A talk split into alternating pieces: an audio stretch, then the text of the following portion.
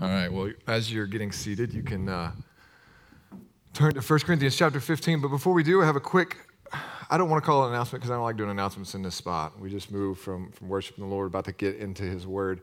Uh, however, we, we don't want to just be doers of the word or hearers of the word only. We don't want to just come in here and then and leave. We want to offer as many opportunities to come into the service of the kingdom and to continue to uh, press his kingdom forward. And so, one of the ways we do that is by partnering with the Restore Network. And if you've been around a little while, you know a little bit about that. If not, um, this is a great chance for you to learn in this season as we have a particular event. So, I'm going to ask my wife uh, to come on up here and, and tell you a little bit about. Uh, an upcoming event, uh, the Restore Network Christmas Party. And uh, if you will pull up your app, there is a link there uh, on the homepage, if you just scroll up as soon as you open the app, it'll be there, and there's a couple of particular opportunities that you can sign up for right there, but she'll tell you a little bit about them. Well, you almost told them all of it. I'm sorry. You'll have that with me. Um, yeah, so one of the things that we do at the Restore Network, we just serve foster families, local foster families, and um, one of the ways that we do that, the ways that we honor their decision in saying yes to a very difficult thing, is by throwing a big Christmas party for them. And so it's going to look a little different this year, as everything else is. But um, one thing that's going to stay the same is that we will have it, and each kid is going to get a gift. And so, um, if you would like to help us out with that, we could use all the help that you could give. Um, there are many different ways that you can do that. Um, one is that I don't know if it, did you put the wish list on the app? Mm-hmm. Okay. One is an Amazon wish list that we've created. Um, several of these gifts have already been purchased, and it's amazing how quickly that happened. Um, but there are still some gifts remaining on that wish list that's on the app.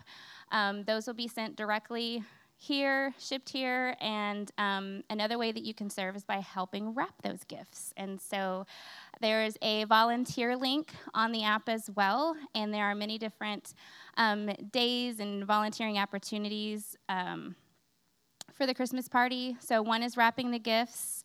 Um, I can't remember which day that is, but it's on there. Um, and then uh, one is like helping prepare little craft kits um, that we will give each kid, and um, and then actually volunteering or decorating. Oh my gosh, decorating, that's going to be a big thing.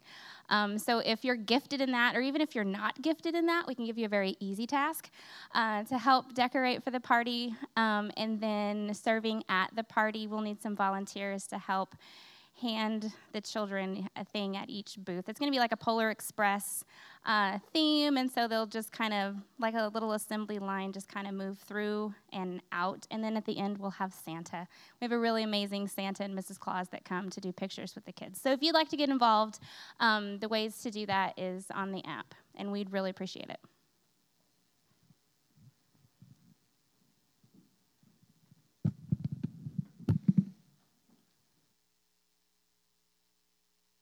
All right, turn to 1 Corinthians 15. Some of y'all know, some of you heard me talk about this, but uh, once upon a time I sold life insurance for like six weeks. It was terrible. I was terrible at it. It was, it wasn't, it, yeah. So in that gig, um, it was mostly the company. Was, uh, no, no offense to any of you who sell that. I believe in life insurance and all of that. It was, it was really the, the particular company that I was working for because in that gig, my role was to find a way to what I felt like was weasel my way into a family's home.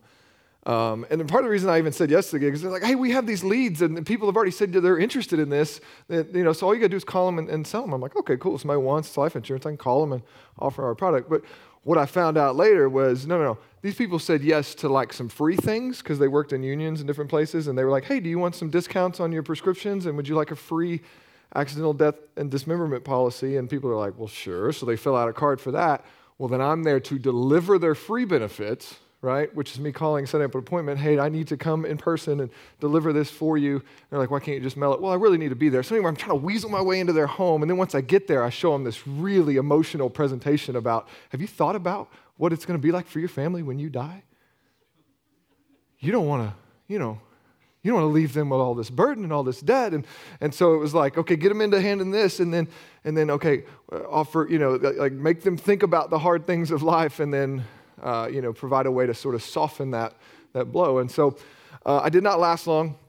I went to Aldi and was a much better fit there. But um, but in that, like, the, the, the idea behind that is okay, you got to think about this hard thing. You're going to have to deal with it, right? It's coming. Can't get out of it. So here's a way to sort of soften that blow, especially for your family. And okay, so then the, then the idea is okay, well, how much is that going to cost me then? All right, what, what do I got to give? Right? Okay, all right, I'll, take this much and, and put it toward that. And, you know, still the idea is to, uh, you know, these people are still trying to get as much as they can out of this life, but okay, that's coming, so I got to prepare a little bit. So, so here, take, take what I must, and, and I'll put it toward, toward that. And, and here's, here's why I, I talk, because Paul is going to shift here in this passage to a, an emotional and loaded plea for Christians to understand, to stand firm, to claim with all that they are the impact, the implications, and the, um, the truth of the resurrection of Christ and how it matters not just for now or not just for our future when we get to heaven, right? It's because sometimes we, we package the gospel in a similar way, like where we we, come in and we force people to think about death, right? Well, you're going to die someday. Do you want, when you die, you know, you've got these two choices, heaven and hell and you know you don't want to go to hell do you okay well then then here, here here's the cost pray this prayer and, and come to church some and maybe you know stop saying some of those words and watching some of those shows or, or whatever and then you'll you'll get to heaven whenever you die. And we sort of pose it in this way and, and, and when we do that, the, the, the faith doesn't have an impact on our here and now. It doesn't have an impact. It doesn't transform our lives. That, that insurance that I, I showed or that I sold people, you know, it didn't transform their lives. It gave them some peace. It gave them some, some peace of mind, and that's a good thing, but, but their day to day wasn't transformed by what I gave them. And so often that's how we package the gospel that, that it's simply about what happens when, when you die, and there's these two alternatives, and you don't want it to be this one, so you better go here. And, and we, okay, we'll, we'll sign that, we'll do that. Our payment is to show up at church somewhat regularly and, you know, fill, whatever, whatever those things are, whatever the conditions of, of that is. And, and, you know, it doesn't radically transform our here and now, but you know, we're making plans for the future. And Paul is about to move into, um, like I said, a, a loaded uh, plea with the Corinthian church. And so, um, as we look at this, I want us to think about the idea that the gospel is not just about getting out of hell when we die. Now, hear me. It is that. Amen? It is not less than that. Okay? It is just more than that. It is much, much more than that. So much so that it should transform our here and now in a, in a totally different view of things. And that's what Paul is going to get to. He's going to be talking about, he's not just talking about this, you know, future ethereal thing. He's talking about how they're living right now, but he's going to point to the resurrection and the implications thereof. So, if you would read with me. We're going to we're going to walk through this and it is loaded and i am i have a daunting task to try to get us out of here at any sort of reasonable time because there's a lot here but it's all one big thought so i want to get through it. So we're going to we're going to read it together and make some thoughts as we go. And as we talked about last week the resurrection of jesus christ it, it is it is the pivotal event in history and what our faith hangs on and really what the whole world hangs on. Tim Keller says that, that the, resurrection is the hinge on which the world pivots. And he goes on to say that if, if, um, if Jesus rose from the dead, then you have to accept all that he said. Okay? If Jesus rose from the dead, then you have to accept all that he said. And if he didn't rise from the dead, then why worry about anything that he said? That's why books and works like The Case for Christ, like recommended last week, is still on your digital uh, bulletin on the resources there, are so crucial because sometimes we get caught up on some of these older, these other stories and these different things when really, if we, if we go and start at the resurrection, and if we, we have to deal with that evidence and have to deal with the historicity of all that, that went on around Jesus' life, death, burial, and then resurrection, if that is true, then we have to accept all the rest of the scriptures and all the rest of what he has taught. But if it is not, as Paul is going to say, then we don't have to worry about any of it. And so it is not just about, okay, what, what does it look like at the end? It is about, okay, it transforms where we're headed. It transforms not just this, okay, you know, get what you can out of life here, but then, you know, you got to make some plans for the afterlife. It is, it is a, a, pivotal tr- shift in our hope, shift in what we're, we're clinging to, and that's exactly what Paul is going to talk about. So he's already talked about the evidence of the resurrection. And now he's going to talk about the significance of the resurrection, starting in verse 12 of 1 Corinthians 15. He says this Now, if Christ is proclaimed as raised from the dead, which is what he's been proclaiming, is what the gospel has been proclaiming. So he says, if that's true, then how could some of you say that there is no resurrection of the dead. And this was a common belief for the Corinthian people, for the Greek um, philosophy of the day. And even, you know, in, in the Jewish world, it wasn't super uh, talked about to have this individual, everybody's going to rise from the dead. It was more this general, there will be one day. And uh, okay, they, they didn't have a good grasp on that. And so, so Paul is, is, is saying, hey, we're proclaiming this, but how now there's there's people who are saying, but there really is no resurrection. Like that's like that's just this uh, you know, yeah, Jesus rose from the dead, but we're not all going to do that. And it's really rooted in this idea of Gnosticism, right? That we've talked a little bit about that, and and uh, and if you've been in Caleb's class, he talked a little bit about that in apologetics. Was this idea that that really you know what matters is not the material world, but the, what matters is the spiritual world, and what's going to transcend and move beyond um, you know, the day that we take our last breath is not our physical bodies, but rather this um, disconnected spiritual existence. And, and that plays out in different ways in how you view heaven and how you view what is the afterlife, what is eternity going to be like. And so Paul is, is dealing with some people who are saying, hey, we, we're not all going to rise from the dead. Like that's, that's just this kind of, you know, story or this thing that we, we kind of point to as validated our faith, but we're not going to rise from the dead. And Paul says that is, you're, you're pulling at the, the Jenga piece that can't come out of this, this deal, right? If you take the resurrection out, then all of it becomes meaningless. It's, it's cutting off the branch that you're sitting on if you pull out the resurrection. He says, But if there is no resurrection of the dead, meaning individuals, meaning the people of our own bodies, then not even Christ has been raised. Now that's a bold statement, but what they're saying, what he's saying is if if there's if we're not going to be raised, if there's no resurrection from the dead after we die, if that's not a future event that is coming, then not even Christ has been raised. It's not you get to, to claim this about Jesus and he had a bodily resurrection, but then the rest of us are just going to live in this ethereal, you know, um, non physical state, he says, if that's true, then not even Christ was raised, even though he's just talked about Christ being raised and being uh, seen by over 500 people at different times and places, and people putting their hands in his wounds, and all of that has just been talked about in the previous verses. But he says, listen, if you're going to say that we are not raised, then you're also saying that Christ hasn't been raised. And he says in verse 14, and if Christ has not been raised, then our preaching is in vain, and your faith is in vain. Now that is a big statement that we need to that needs to give us pause because what he's saying is if Christ has not been raised, then it's foolish for me to be up here right now. It's foolish for you to be here right now. And more than that, Paul is saying, I've become a liar. Verse 15, we are even found to be misrepresenting God because we testified about God that he raised Christ, whom he did not raise, if it is true that the dead are not raised.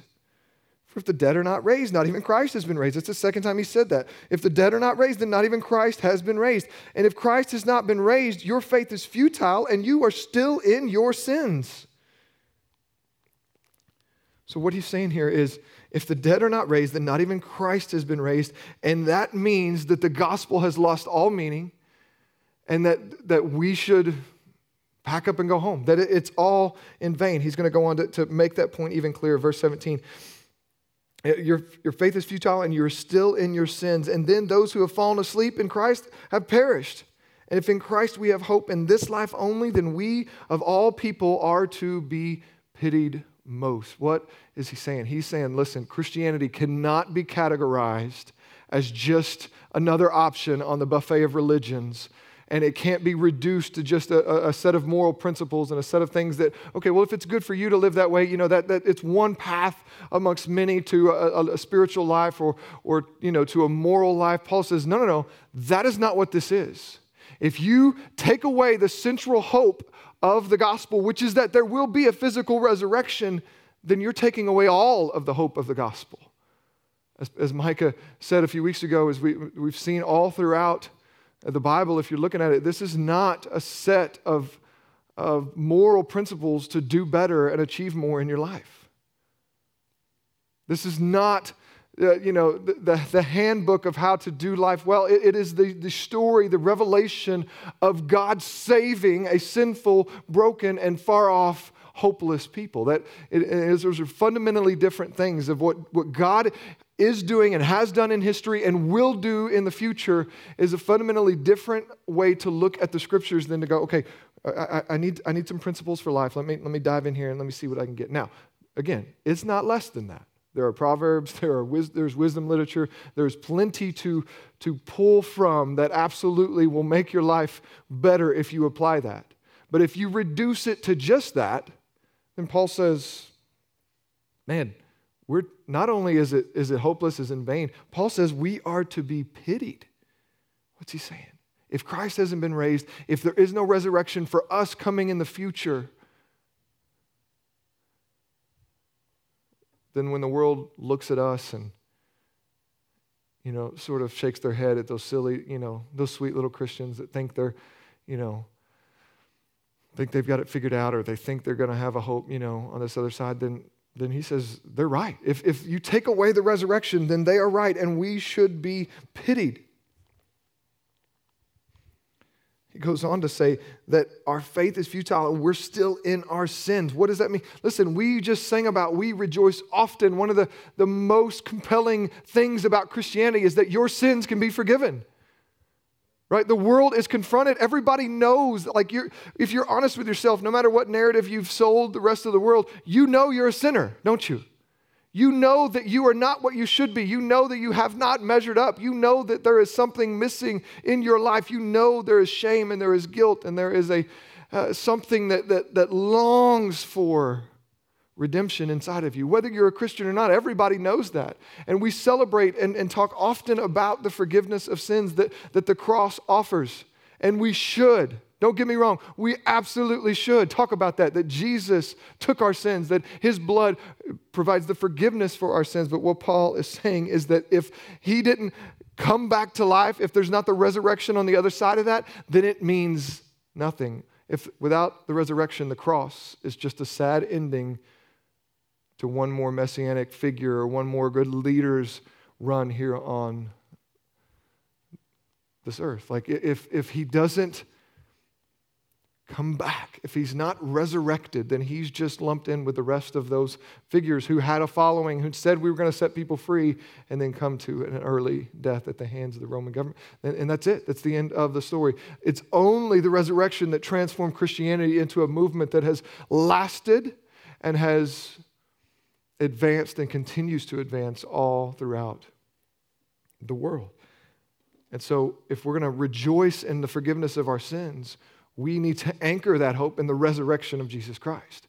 Because it is the resurrection of Christ that validates that he was who he said he was. It is the resurrection of Jesus Christ that validates the work that he did on the cross. It is what seals that work of forgiveness when he shed his blood and when his body was broken. It is the resurrection that brings validity to that. It is the resurrection that, that makes him the Messiah, the King of Kings. And Paul says, if you take that away, then we are still in our sins. So make no mistake, you can't, if you're here and you're just thinking, okay, well, I'll just try out this Christianity thing and maybe it'll help me figure my life out. Maybe I'll, I'll get, you know, some, some good news, some self-help or whatever. Paul says there's, there's none of that to be had here. That is not the point of the scriptures. The scriptures' point is that Jesus has come, that he conquered death, that he took our punishment for sin. The wages of sin is death. Jesus took the death upon himself on the cross, and that he came back to life as what he's going to say in the next bit is the first fruit. So, so again, this is going to broaden our, our perspective, broaden our view on the resurrection and what Jesus did on that day. So often we think about it, okay, Jesus came back, you know, from the dead, and that's what gives power to the cross, and we sort of leave it there. We, we don't think about as that is the first fruits, is what Paul is going to be saying in just a moment. That is what kind of transforms the gospel message into something that God is actively doing and will one day culminate. And so in these next few verses, Paul is going to go in and remind them of the big idea, the big movement of Scripture that God has been doing, and how the resurrection is central and pivotal and essential to that. So, verse, four, verse 20, he says, But in fact, Christ has been raised from the dead.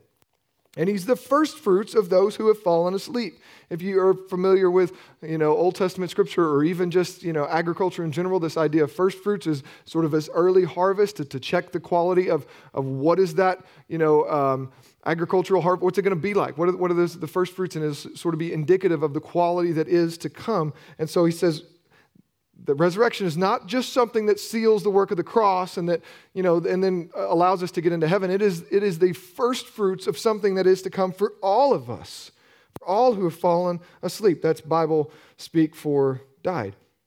Verse 21 for as by a man came death he's talking about adam by a man has come also the resurrection of the dead. For as in adam all die so also in Christ all shall be made alive. What he's talking about here is we, we we know this idea of, of we are all sinners. We're all born into sin. That is fundamentally a part of what will have to be redeemed in us is the nature of sin. And we got that from Adam. Adam is appointed by God to be sort of this representative of all of mankind, and, and what we inherit from him is our sinful nature. And so we're familiar with that doctrine. We need to be just as familiar with Christ being the new Adam, and as, as through Adam all receive sin and death, through Christ, all who receive him as Lord and Savior will receive resurrection. Verse 23, but each in his own order, Christ, so he's saying, Verse 22 For as in Adam all die, so in Christ all shall be made alive, but each in his own order. Christ, the first fruits, and then at his coming, those who belong to Christ.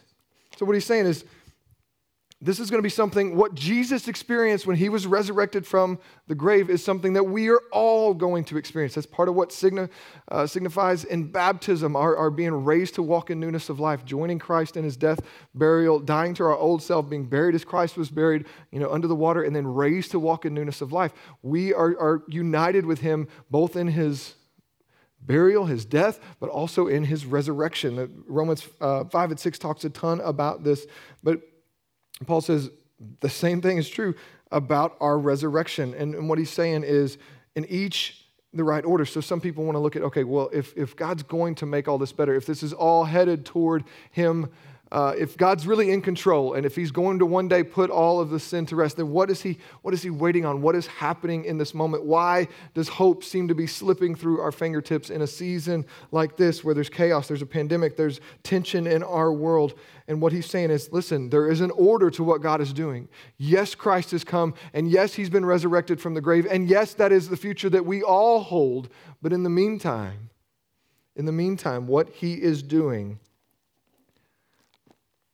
as we're going to see uh, uh, in the next few verses, is he is bringing about the kingdom. He's bringing an opportunity for sinners to receive grace and forgiveness through repentance.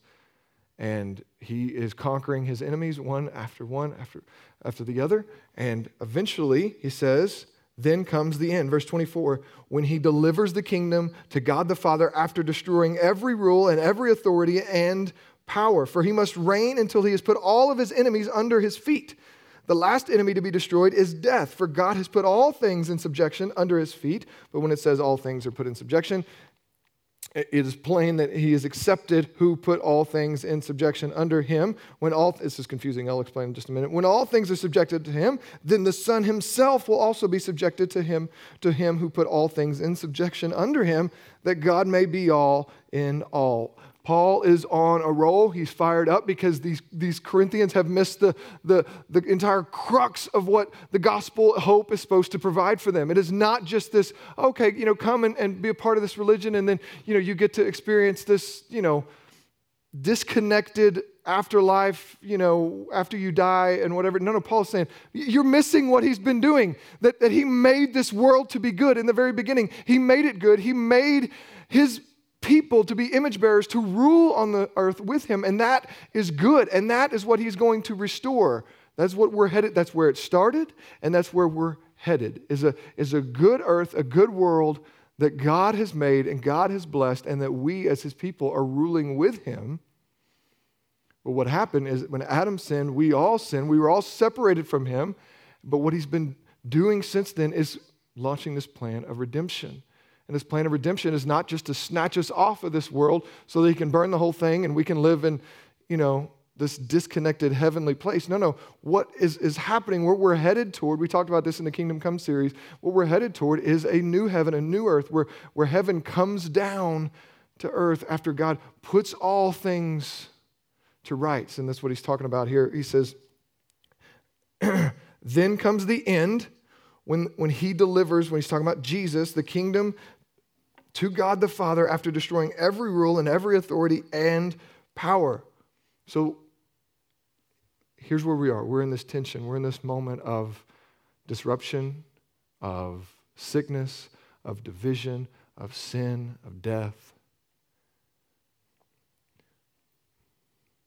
Paul is saying, this is not how it's supposed to be, and this is not how it will end. And we are not just getting off of this deal, he's coming to make this whole deal right. It says when he comes to the end, he's going to deliver the kingdom to God the Father after destroying every rule and every authority and power. So the hope that we have in Jesus is that he's coming back. Right? One of the reasons we take communion is we're supposed to take it in remembrance of him until he returns.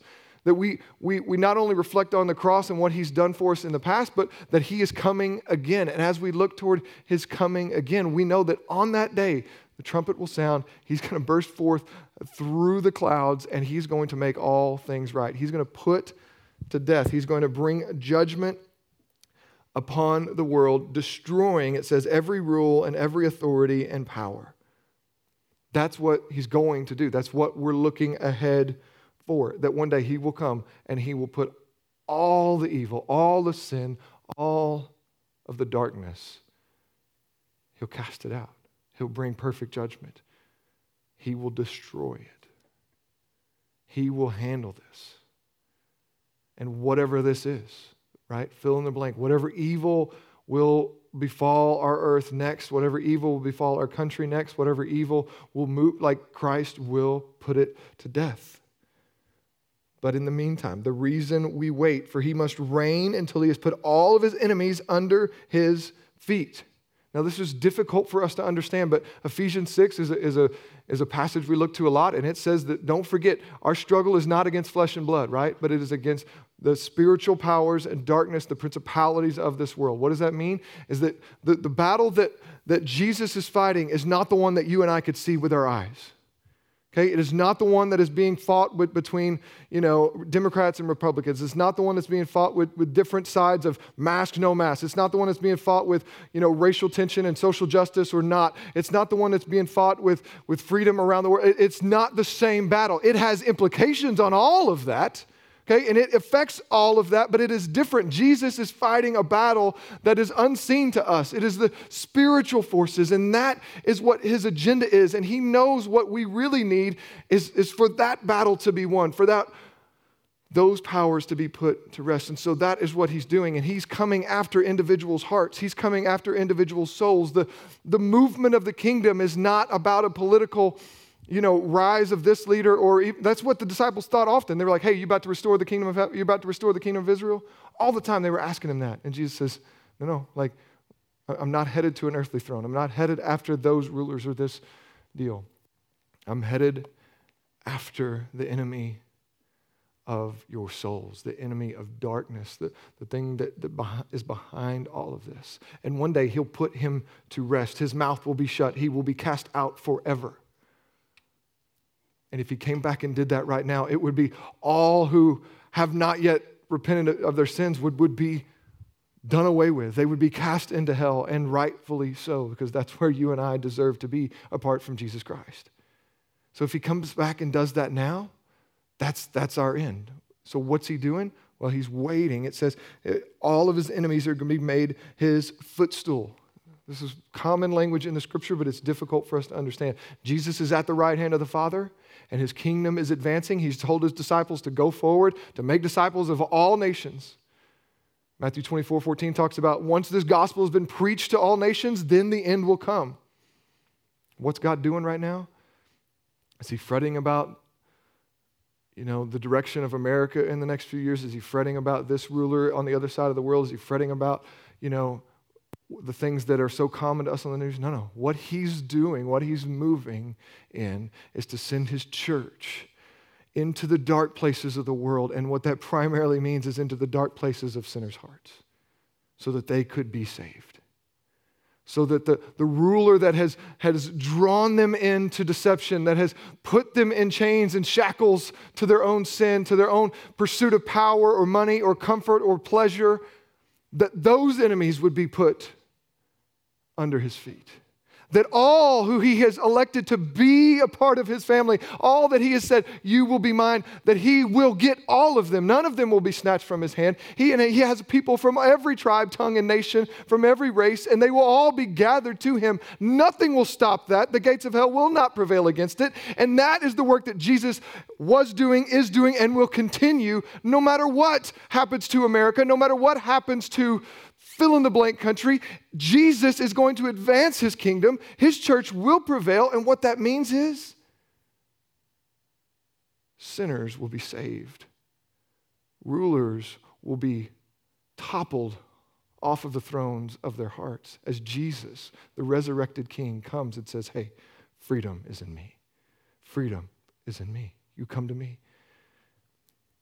And so that's what he's doing. And it says, when he is finished with that, when that job is all done, and we don't know when, right? We don't know when that's going to be. But when that is all done, he'll come back and handle the rest of this. And the last enemy to be destroyed, it says in verse 26, is death. So once he's the gospel's been preached to everyone that he has ordained for, for them to hear, and every sinner that he is ordained to be saved has come into his family, then the end will come, and the last enemy that he will destroy is death itself. And we'll talk more about that next week. But he says in verse 27 For God has put all things in subjection under his feet. That is who Jesus is. He is on the throne, he is in control, and he is a conquering king. He is not running for election. He is on the throne, and he does not ask, he, he is a conquering king. We don't have a, a category for that in our day and age, but Jesus is the king who sets out to conquer the territory that he has his sights on, and that is the hearts of sinners.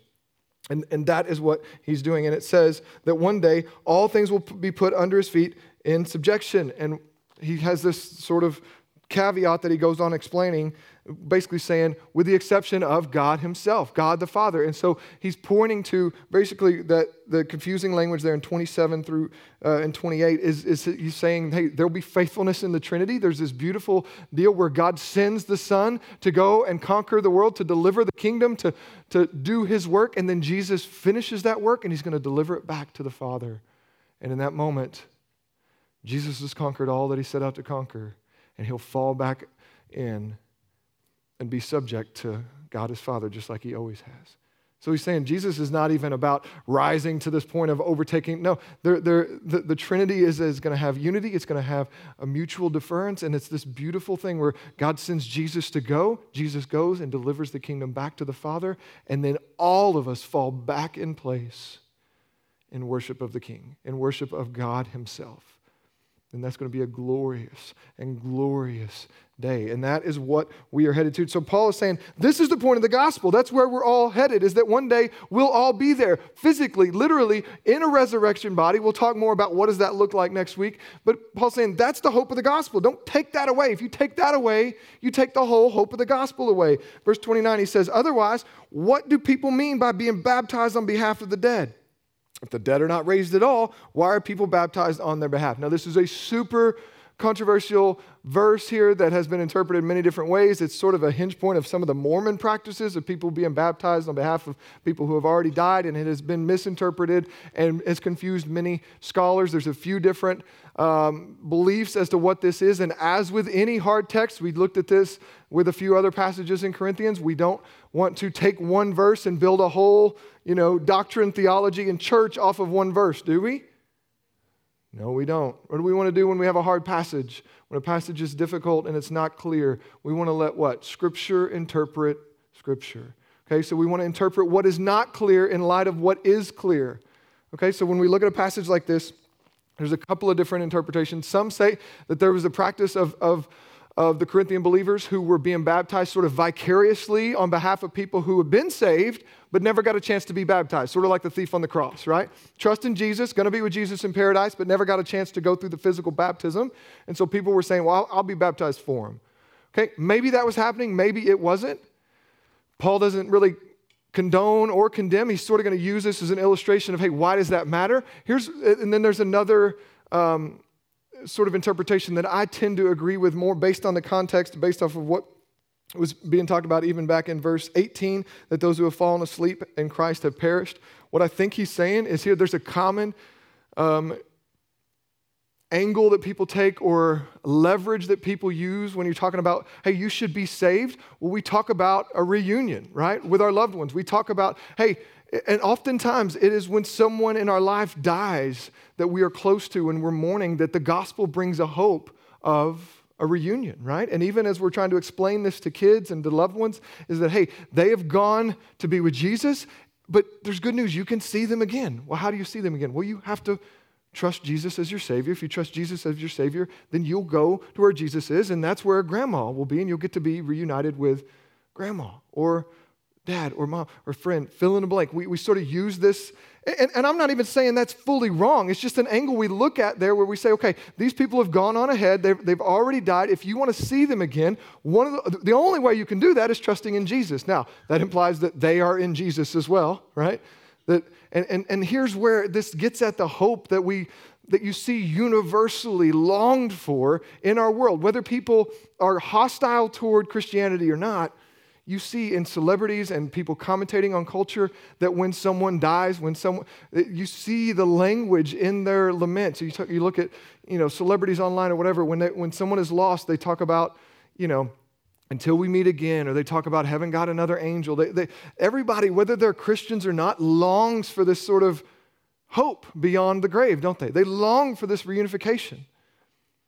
And, and I think what Paul's saying is here, there's, there's people who, the very reason that they came to faith was because they lost someone they loved and they wanted a hope of, of seeing them again. Now, God can use that sort of faith. God can use that sort of coming to Him to, to bring to them to an understanding of salvation. But simply, I think Paul is saying, hey, there's this practice, whether they're doing it vicariously and wrongly by being baptized, you know, on their behalf, like literally vicariously, substitutionarily through, you know, this person died, didn't get to be baptized, so I'll do it. If that was a practice that didn't last long, we don't see it mentioned elsewhere and we didn't see it lasting into, into church history, but regardless, whether it's that or it's these people that are, are saying, hey, if you want to be reunited, you need to come this way. Either way, what Paul is going to do is use that against them to say, if the resurrection isn't true, then why would you do that? Right? If the resurrection isn't true, why would you be baptized on, on the hope of being reunited? If there's not a bodily resurrection, then that, that hope doesn't exist. So what you're doing is silly. So Paul is pulling at some other things that they've sort of built their faith on and saying, hey, if, if the resurrection isn't true, then, then that doesn't make any sense. Don't do that. Why would you do that? He goes on, he's going to move on to, in verse 30 to say, and then also, why are we in danger every hour?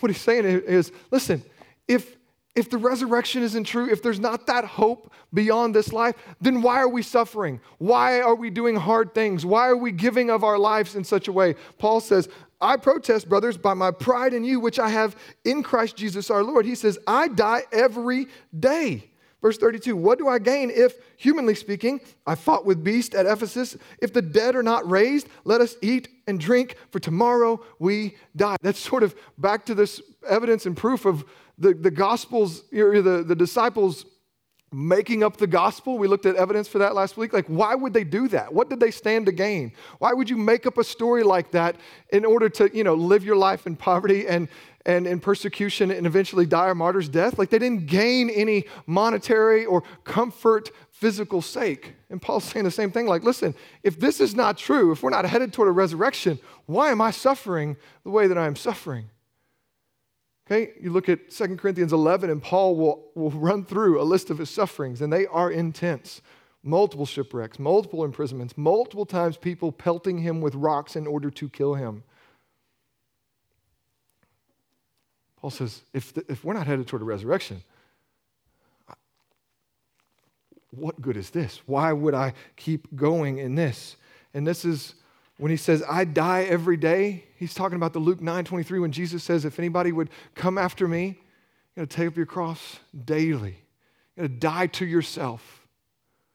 Paul's saying, I'm living that. I'm doing that. I'm calling you guys to do that. Why would I call you to die to yourself if this is the only thing that we have? If this life is all that matters, then don't die to yourself. Paul says, go ahead and eat and drink. for tomorrow we die. If this is all that there is, then don't spend your life doing Christian things. That doesn't make any sense. Paul says, go ahead, enjoy. There's, there's other things. Paul, Paul, is saying, I die to myself. He's not just talking about physical sufferings. Paul chose not to get married. Paul chooses not to indulge in many things that are okay for this world, many earthly pleasures. Why? He puts them off because he's headed toward a greater hope, treasures in heaven, treasures in this next life. And Paul says, if the resurrection isn't true, then I am a fool, and we all should be pitied. Verse 33 Do not be deceived. He's going to quote a Greek poet, name I think Menander. He says, Bad company ruins good morals. This is something Paul is known to do, is to pull uh, pieces of their culture and say, hey, you've heard this here. Well, think deeply about it. Okay, you've heard this here. He says, Bad company ruins good morals. Wake up from your drunken stupor. This is strong language. I want you, to, want you to imagine the pastor saying this to his people Hey, wake up from your drunken stupor, as is right, and do not go on sinning. For some have no knowledge of God. And I say this to your shame. He's talking about a church, he's talking about a people gathered. He says, Wake up. There's people sitting here and they have no idea what the true hope of the gospel is. Why? Because you've allowed different cultural philosophies and different ideologies to bleed in and to inform what you're doing as a church. And he says, and as a result, there's people here that are a part of your movement as a church, they're a part of your body as a church, and they don't even know God. What are you doing? Wake up from your drunken stupor. Listen, church, if there's ever a more relevant text and a more relevant plea for us today, it is this it is this listen to the news, listen to the debates. This is, the, this is right. We need to be doing this social justice movement. No, no, we need to be fighting for this. No, no, we need to be doing this. Paul says, listen, if that bleeds into the church, if that hijacks the mission of the church, what's at stake is the very knowledge of God. So wake up, church. Wake up. We are not called to build any other kingdom other than the kingdom of heaven. It is not to say that there, that, that, listen, we're not going to talk about this, but that has implications for how we vote, what we do. That has implications for that. But primarily, we do not lose sight. We cannot lose sight of the fact that God's hope does not rest in anything other than Jesus Christ, Him crucified, Him resurrected, and Him coming again. She says, Wake up, church. Wake up from your drunken stupor. And do not go on sinning. What does he mean by that? Don't, don't keep thinking that this life is all that matters. So often we treat our faith like that life insurance deal. What, okay, what do I got to pay? What's it going to cost me? Okay, I'll come to church. Okay, I'll do this. But in, in reality, we're still thinking our treasure is here.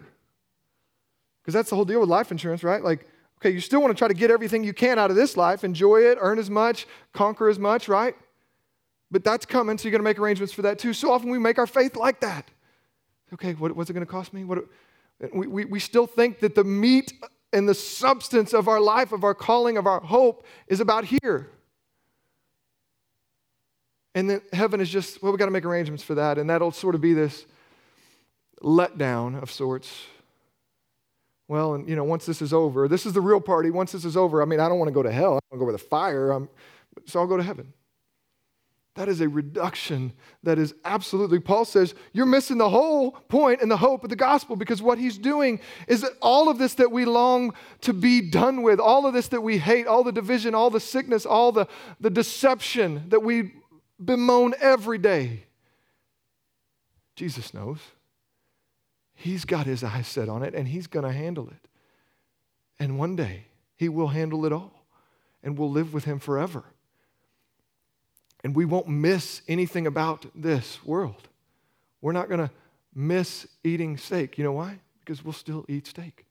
We'll talk about this next week, but there'll be a very physical, tangible nature to our body. We're not going to miss anything. We're not going to miss pleasure. Why? Because any pleasure that we enjoy here, including sex, is just a, a, a, a something to point us to the greater reality. And it won't be that we're going to miss out. Oh man, I really wish we could do that. No, no, no, because it will be fulfilled a million times over, and our hearts will explode with the true joy of what Christ has for us in heaven. And so we long for that. So it's not, okay, how much do I got to give to get that? It's, okay, how much can I give? All right? It's not just how many chips do I got to take off the top so that I don't have to, you know, suffer whenever I, I leave this world. It's, oh, he's given me a greater hope, a hope of resurrection.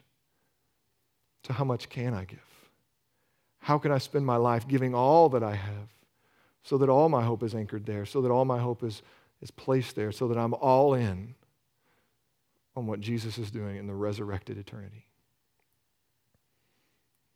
Let's pray. God, I'm going to leave this with you and our, the, the hearts of our people, what you would do with this, Lord. Um, I pray that I'm just going to leave that in your hands, and I trust that you are the God of a new hope and the resurrection, a hope beyond all of this. And I pray that us as your people would be shaped and formed by that really and tangibly today. That the other fears, worries, idols, pursuits would all fall away.